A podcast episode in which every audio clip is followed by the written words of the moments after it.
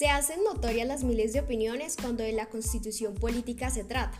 Como lo comentaba en el blog que les recomiendo leer, unos afirman estar a favor del ideal, que el poder viene de Dios y es Él quien elige a quienes nos deben dirigir. Otros discrepan totalmente y afirman que el poder es del pueblo.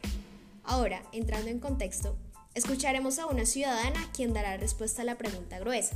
¿El poder viene de Dios o del pueblo? Bienvenida. Hola, gracias.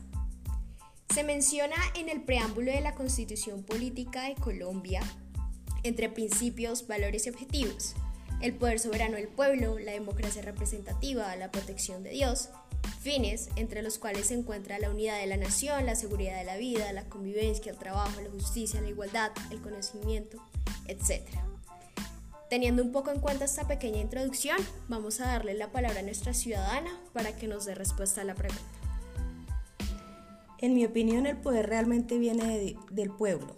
¿Por qué? Porque este es quien basado en falsas propuestas e ilusiones escoge quién va a dirigir el país.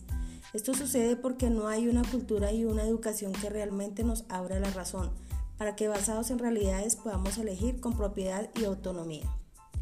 Sin duda alguna, una mirada a la constitución política desde la ciudadanía.